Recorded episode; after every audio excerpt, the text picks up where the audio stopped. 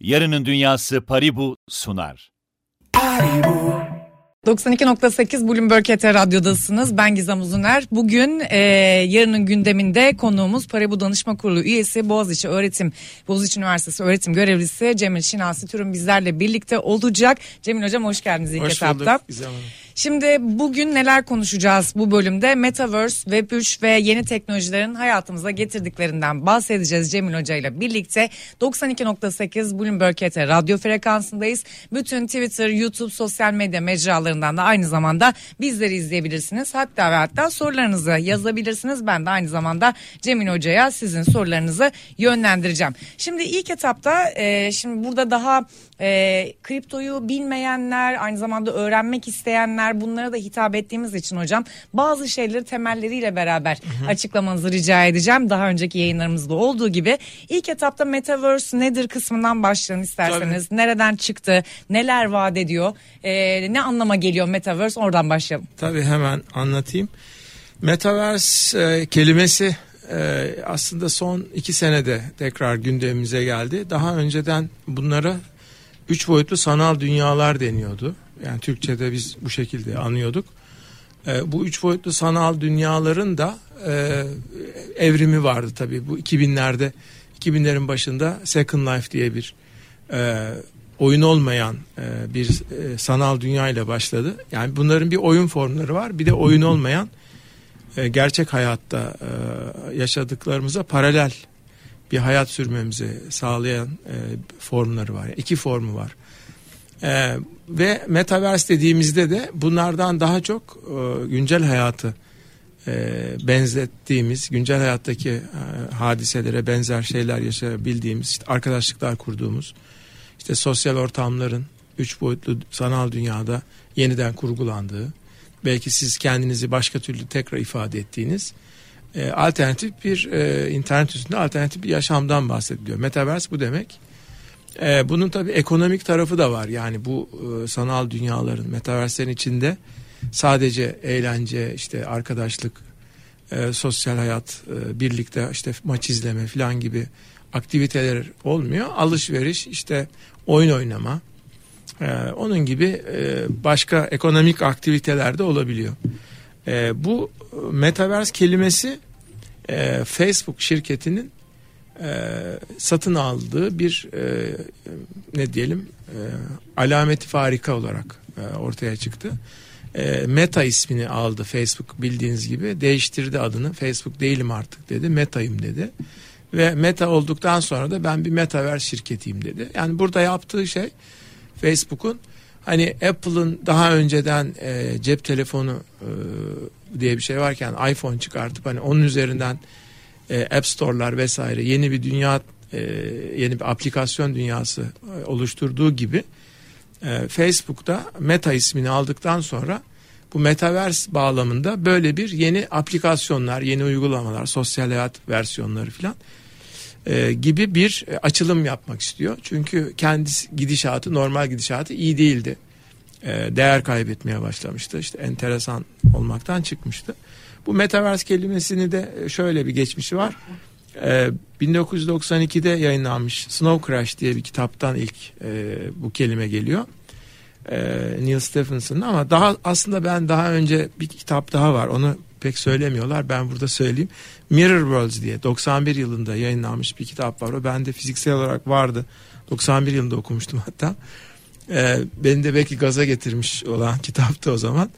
E, çünkü biz de bundan e, yani şöyle bir 10 sene yok daha fazla 2008 işte 14-15 sene önce e, dünyadaki ilk metaverselerden birini Türk bir ekip olarak inşa etmeye başlamıştık.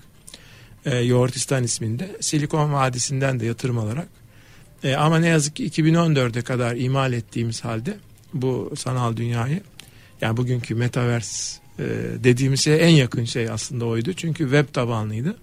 E, ama ne yazık ki gücümüz tükendi ve halkla buluşturamadan e, ekibi dağıtmak zorunda kaldık. O dönemlerde Facebook şirketi görmüştü bizim ürünümüzü yani 2012-2013'te biz Facebook Kaliforniya'da ziyaret edip göstermiştik ürünü. O zaman çok ilginç 2013'te anekdot olarak bunu anlatayım. Ee, onlar şu anda Metaverse e, projesinin başında olan kişi yani Zuckerberg'in sağ kolu gibi olan kişi. O zaman da şirketteydi. Bizim demoyu görünce demo dedim yani gerçek sanal dünyayı çalıştırdığımız zaman Yoğurtistan isimli. Tamam işte biz tam bundan olacağız. Biz bu şirket olacağız dedi o zaman 2013'te. İşte Oculus'u filan o gözlük var bir tane onunla e, izleniyor en çok e, yani onunla beraber pazarlanıyor. Onu satın aldıkları dönemde Facebook olarak. Böyle de bir anekdot var. Yani Türkiye'nin böyle de bir olaya enteresan bir girişi var. Gücümüz tükendi derken neden? Ya şimdi bu biz Türkiye'den böyle bir şeye kalkıştığımızda tabii e, bütçe olarak Amerika'da benzerlerimizin çok altında onda biri filan yatırım alarak e, başladık. E, çok kuvvetli bir ekibimiz vardı. Oyun kökenli. Yani Türkiye'deki ilk oyunları yapan ekipti zaten. ve yani hayalimizde böyle çok hızlıca çıkıp böyle bir şey yapmak vardı ama e, başaramadık yani o, o daha fazla para gerekti. E, o parayı toplamak o sürede mümkün olmadı filan. Yani bahane çok. E, olan bahane isterseniz 10 tane daha sayarım da yapamadık yani. O erken çıkmış olduk. Biraz fazla erkendi. Ama sonuçta Meta şirketi yani bugün Facebook adını Meta aldı ya. Hı hı. E, o şirket e, yani bizim o zaman yaptığımız işleri hemen hemen aynılarını yapacağım diyor ama tabii arada çok önemli bir değişiklik oldu. Blok zincir diye. Yani işte Bitcoin ile beraber 2009'daki e, biz 2011'de tanımıştık Bitcoin yani o zaman farkındaydık ama biz bu kadar blockchain'in ve merkeziyetsizliğin e, bu kadar kuvvetli bir hale geleceğini tahmin etmemiştik. Yani bizim başarısız olmamızın da bir önemli etkeni blok zincirini tanıyamamış olmamız. Yani o dönemde erkendi. Biz çok fazla erken girmiştik. Ama şimdi mesela bir metaverse yaptığınız zaman eğer blockchain'in üzerinde çalışmıyorsanız hiçbir kıymeti yok. Yani onu hemen söyleyeyim e, bir değerli bir bilgi olarak. E, onun dışında Metaverse ile ilgili daha başka sorularınız olabilir. Yani mesela soruyorlar e, hani ne yapmamız lazım? Buradan bir arsa satışı diye bir şey var mesela Türkiye'de çok hı hı. güncel oldu. Bazı e, Metaverse benzeri yapılarda ki hepsi onların sanal dünya değil bazıları oyun formatında. E, çünkü oyunlarda da şu an çok fazla ciddi bir üç boyutlu dünyalar kurgusu var. Hatta şöyle söyleyeyim ben çok aldım gidiyorum böyle ama. Yok yok estağfurullah. ben de bir taraftan izleyicilerimizin sorularına bakıyorum ama hep Paribu ile ilgili sorular geldiği ya, için Paribu size ilgili... yönlendirmiyorum. Ya Paribu'da token sorularını sormayın. Twitter'dan da yazdım. Yani ben bilmiyorum bilmiyorum onların ne yayınlayacağını falan. O kararı veren kişilerden biri ben değilim. Ee, ama şunu söyleyeyim e, yani bizim o, o dönemde 2009 2008 2014 arası yaptığımız erken girişimden sonra mesela Minecraft diye bir oyun çıktı belki duymuşsunuzdur Biliyorum, veya evet. görmüşsünüzdür. Çocuklar bayılıyor. Evet özellikle 8 7 8 yaşında yakalıyor.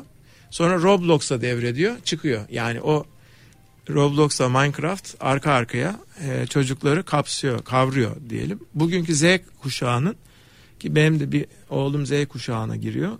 Yani iki çocuğumdan biri Z kuşağına giriyor. Ee, o aynı şekilde Minecraft'la başladı 8 yaşında. Ee, Roblox daha yoktu onun döneminde. Sonra 3 boyutlu oyunlara geçti. Yani bu PlayStation'da falan Ya hep merak etmişimdir hocam. Hazır Z kuşağında çocuğunuz varsa Minecraft'ın neyini beğeniyorlarmış? Şimdi yani Mine... neyi onları cezbeden şey ne? Çok iyi. Aslında çok doğru bir soru. Yani bu, bunu ben sorun da keşke sorsanız da cevaplayayım diye not da almıştım yani. Çünkü Minecraft e, yani şeyler anlayamıyor. Anne babalar anlayamıyorlar. Yani eskiden de anlayamıyorlardı yani. Bana da soruyorlardı. Ya muazzam bir eğitim ortamı Minecraft. Bir kere benim oğlum oradan İngilizce öğrendi. Orada yabancı çocuklarla beraber ev inşa ediyorlar. İşte Minecraft'ın içinde evler inşa ediyorlar. Ortamlar kuruyorlar.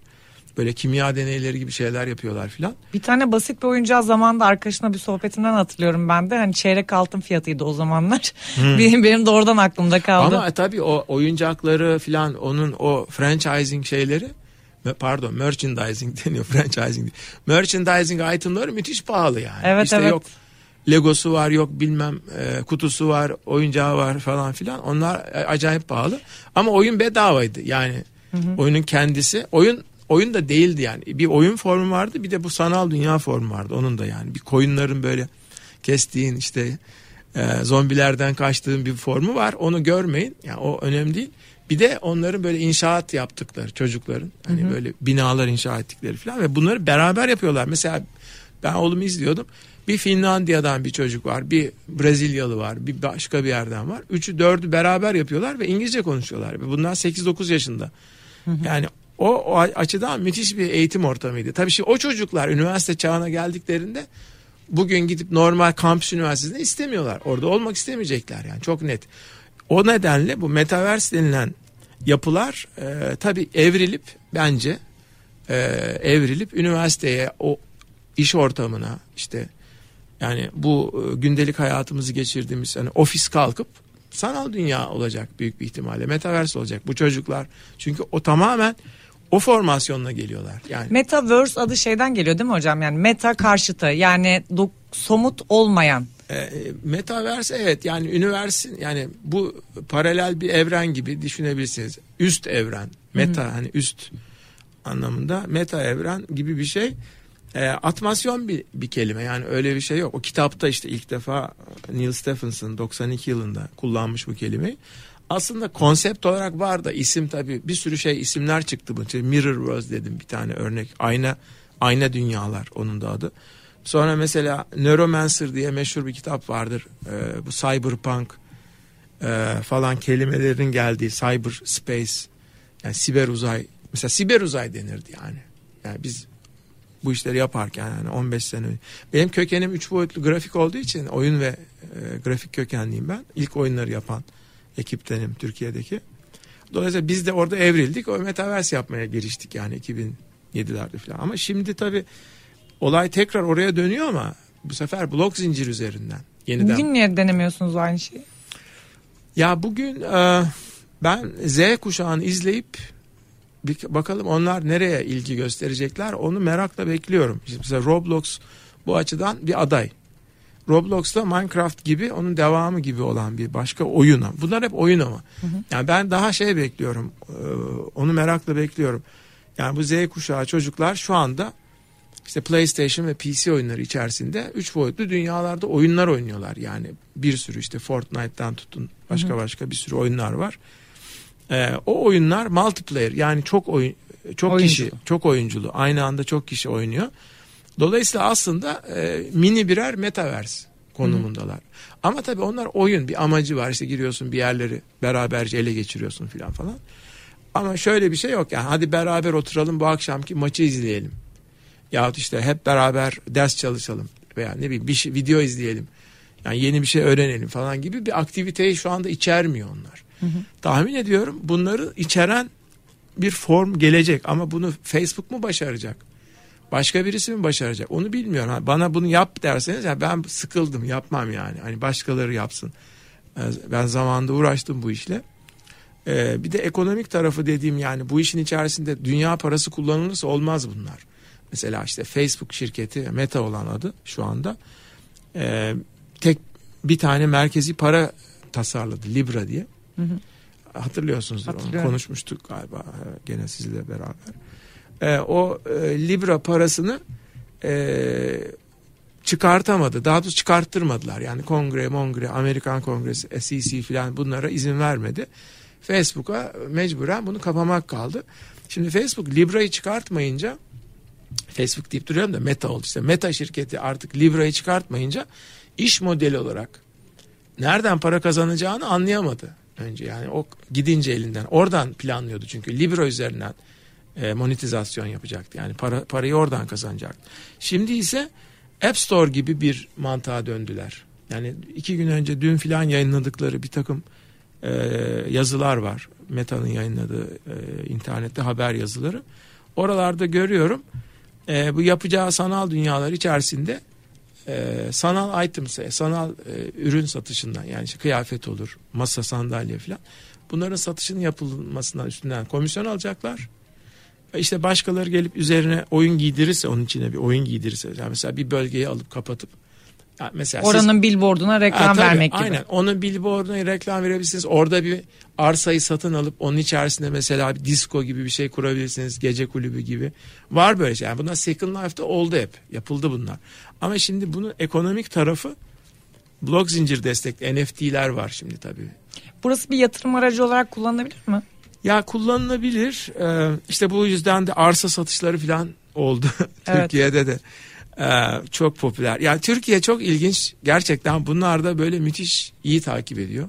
Hani iyi mi kötü mü onu da bilmiyorum ama geç kalmayalım gibi bir mantık hani var ya işte bizim dedeler işte babalar Mecidiyeköy'e gelmişler ama anlayamamışlar.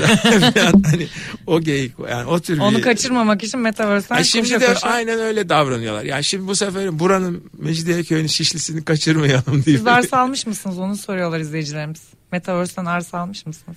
Ben Metaverse e, şu anki Metaverse'lere inanmıyorum arkadaşlar. Yani bu bu formunu geçici olduğunu düşünüyorum. O yüzden belki daha sonra bu Z kuşağı yani ben Z kuşağını izliyorum. Z kuşağı şu an oyun oynuyor. Onların e, gerçekten sanal dünya ihtiyacı olduğunu daha göremiyorum. Yani gördüğüm zaman ben de çalışırım o konuyu. Peki biz altyapı olarak hazır mıyız sizce? Yani Biz- Metaverse'e hazır mıyız genel itibariyle? İnsanlar, Evet, insanlar, mı insanlar. Türkiye mi? Ha, insan. Hepsi aslında yani biz hazır mıyız ne bileyim işte yarın ben alışverişime gideyim de Metaverse'den yapayım der miyim? Ee, işte insanların buna adapte olması nasıl olacak? Ya e, bu konuda şöyle bir şey söyleyeyim. Şimdi pandemi olmasaydı hayır hazır değiliz derdim hemen tak diye. Çünkü yaşadım yani ben bunu pazarlamakla çok uğraştım. Hatta işte meşhur bir alışveriş e, yaptığımız mağazayı sanalda açtık biz yani reklam olması ismini söylemiyorum ama e, yani çok işte gündelik her gün kullandığımız büyük bir e, e, perakende zincirini biz e, bizim sanal dünya içinde açtık dükkanını ve satın alabiliyordunuz. Evinize geliyordu falan yani 2012'den bahsediyorum. E, şimdi o şirket hatırlamıyor bile öyle bir şey yaptığını yani. E, ama pandemiyle beraber malumunuz bu eve teslim işte ısmarlama e, nasıl ki yani Zoom'dan toplantılarımızı yapıyorsak yani böyle e, her şeyi evimize çağırmak getirmek de bir e, şey oldu bir gelişim oldu. Yani bu pandemiyle beraber böyle bir şey normal hale geldi. Hayat normali haline geldi. Evimize paketlerin gelmesi değil mi? İşte motorlularla falan falan. Bütün dünyada bu geçerli. E şimdi bu böyle olunca artık insanlara yani eskiden olduğu kadar rahat söyleyemiyorum yani. Madem böyle bir dünyaya geçildi neden yani sanal dünyada alışveriş yapayım da evime gelmesin? İşte online ticaret sitesini üç boyutlu yapalım. Bizim yaptığımız gibi daha önce. Çünkü enteresan oluyor çünkü avatar olarak dolaşıyorsunuz. Mesela ben sizi görebiliyorum orada gezerken.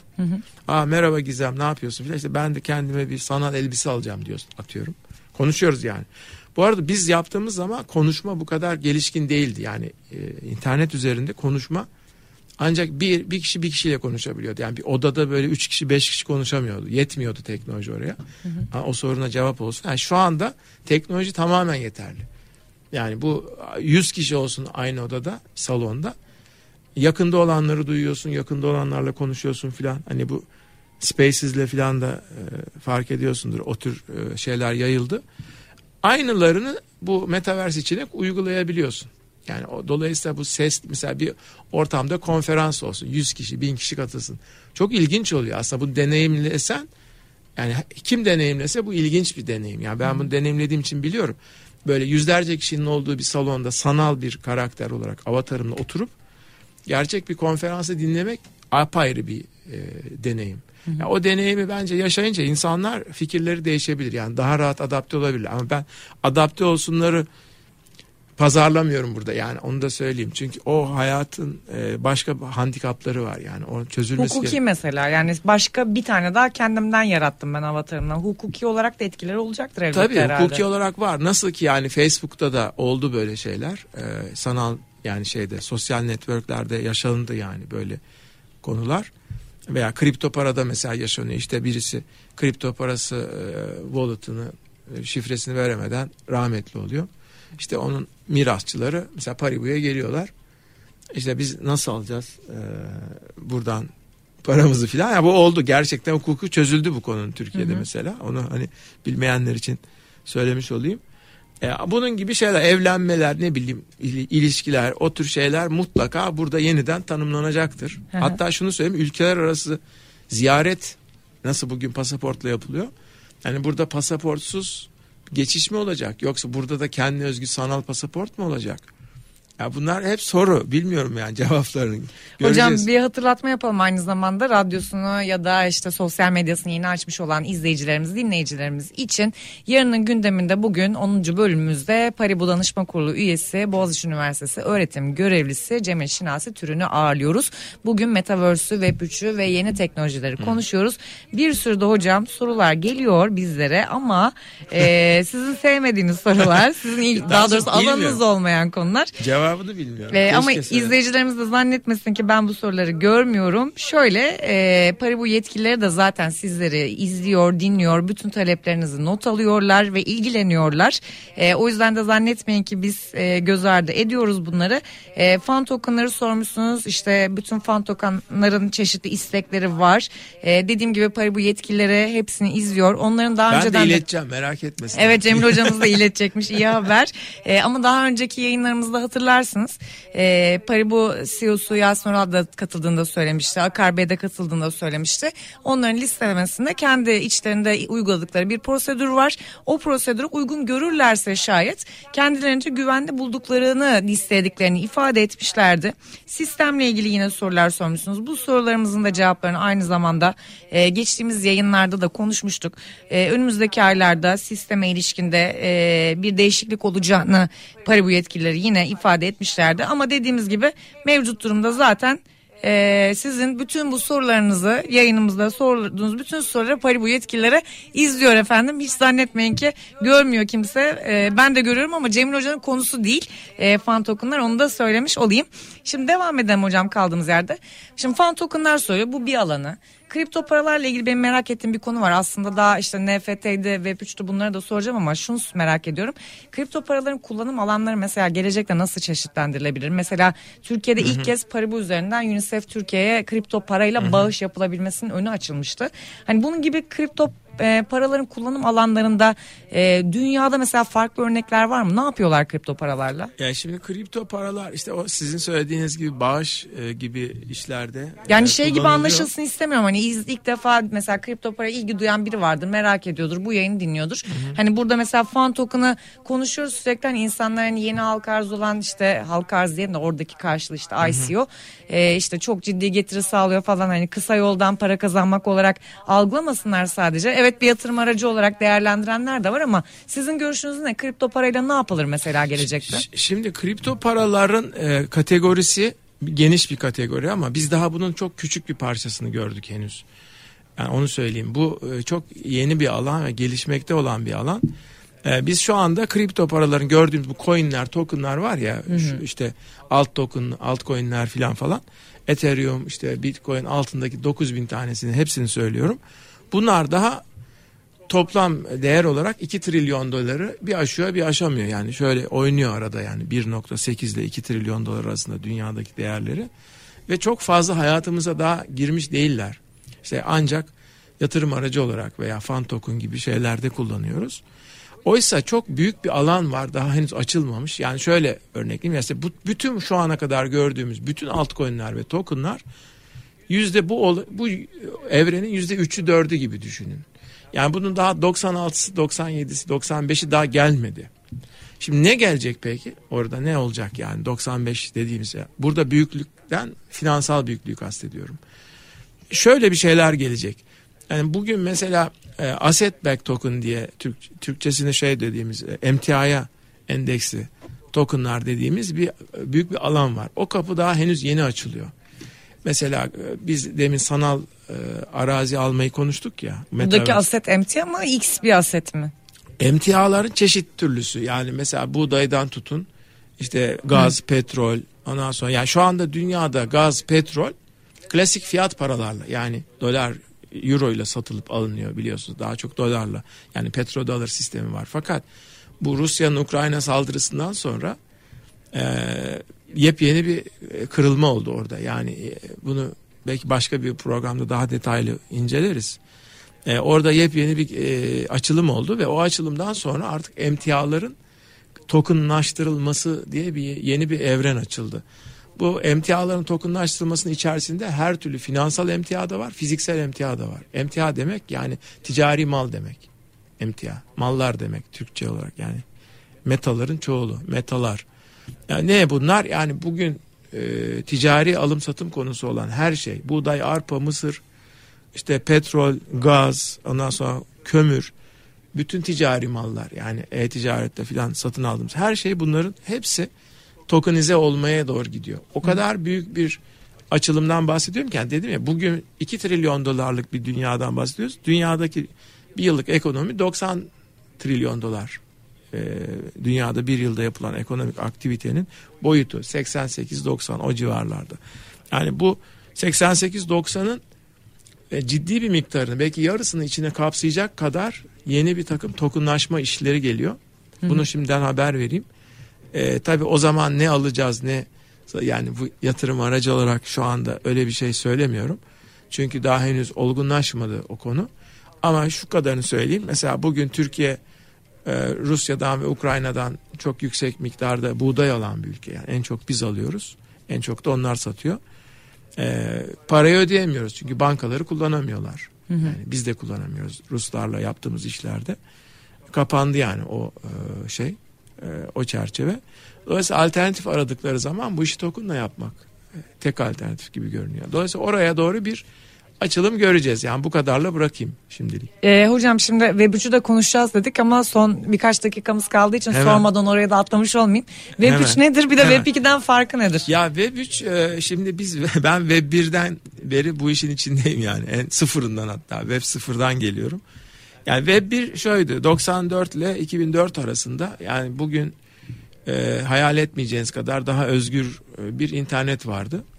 E, ve insanlar burada kendi web sayfalarını yapıyorlardı vesaire. Ama sonra 2004'te Facebook, e, YouTube gibi e, şirketler ve sistemler geldiği zaman onlar internetin belli bir bölgesini kapadılar böyle alışveriş merkezi gibi e, kapalı alan yarattılar ve onun içini monetize etmeye başladılar. Yani bizim oradaki hayatımızı finans e, reklamcıya satmaya başladılar o kapama olayı e, internetin algısını çok değiştirdi. Yani kötü bir algı yarattı. Yani bu internet hırsız dolu işte biz sanat eseri üretenler falan lanet ettiler yani bu işe. Ancak 2020'den 2021'den sonra tekrardan o özgür interneti e, yakalayabileceğimiz bir takım gelişmeler oldu. Yani blok zincir tarafında. O yüzden buna Web 3 yani üçüncü nesil web diyoruz. Aslında blok zincirle internetin yeni bir hali demek bu. Ee, özet yani Web 3 dediğimizde blok zincirli internet anlıyoruz. Peki özellikle Web 3 ve e, Metaverse birlikte önümüzdeki e, dönemde bu teknolojiler bizim hayatımızı nasıl etkileyecek? Valla çok girecek ama bizim derken işte dediğim gibi daha çok Z'den başlayacak bu. Ee, hani hep öyle oluyor ya yani bir nesil değişiminde yaşlılar yakalayamıyor falan böyle bir biliyorsunuzdur anneniz babanızdan. Burada da biz e, bu Z neslinin yaşadıklarını yaşayamayacağız gibi geliyor bana. Göreceğiz ama. Yani çok hızlı bir şekilde önümüzdeki senelerde ama bu yani Facebook şirketi mi yapar veya başka şekilde mi gelişir? Oraları daha henüz bence top oy, oyunda yani henüz daha karar verilmiş değil bunlara. Peki Metaverse'ün özellikle NFT'ler ve kripto paralarla olan ilişkisi tam olarak evet, nasıl? O çok işte değiştiren şey o zaten. Web3 yapan şey Gizem o e, Web3 dediğimiz şey o NFT'lerle ve kripto paralarla olan ilişki zaten. O, o sebepten dolayı yeni bir internet. Yoksa Facebook Facebook'tu yani. Ama şimdi o e, yeni gelen e, NFT'lerle beraber artık burada mülkiyetin ispatı e, dijital alanda çok rahat olmaya başladı. Yani hı hı. ve ben bana gelmeye yani kimliğim bana geldi. Daha önce benim kimliğim Facebook'ta duruyordu. Facebook'la bağlan diyorduk değil mi? Hı. O, o geri geliyor şimdi web 3 Yani tekrar şimdi artık şöyle olacak. Gizem kendi kimliğine bağlanacak. Cemil kendi kimliğiyle bağlanacak. Hı hı. Bu yeni durum bu. Ve ben kendi kimliğimle NFT alıp, alıp satabileceğim. NFT'lenmiş malları, ürünleri alıp satabileceğim. Token, tokenize edilmiş malları. Dolayısıyla bu artık banka dışında gelişiyor bir de yani. Böyle bir kötü haberim var bankacıysanız eğer. E, bunlar hep banka dışında gelişiyor. Ee, bakalım ne olacak? Onlar... Ne demek banka dışı derken anlamadım hocam. Yani hiç bankaya işimiz yok artık bu, bu hmm, dünyada. O anlamda. Bir de size şey sormuşlar Cemil hocam NFT çıkaracak mı diye soranlar var. NFT ben kendim için mi? Ya öyle bir düşüncem yok. Peki. Hocam çok teşekkür Ben ederim teşekkür ederim. katıldığınız için. Sağ olun. Evet yarının gündeminin 10. bölümünde Metaverse'ü, Web3'ü ve yeni teknolojileri konuştuk. Paribu Danışma Kurulu üyesi ve Boğaziçi Öğretim Boğaziçi Üniversitesi öğretim görevlisi Cemil Şinas Türün'le birlikte tekrar teşekkür ediyorum. Ben Hocam teşekkür ederim. burada noktalıyoruz. Önümüzdeki hafta çarşamba günü yine saat 17.30'da görüşmek üzere yarının gündeminde. Hoşçakalın. Yarının Dünyası Paribu sundu. Paribu,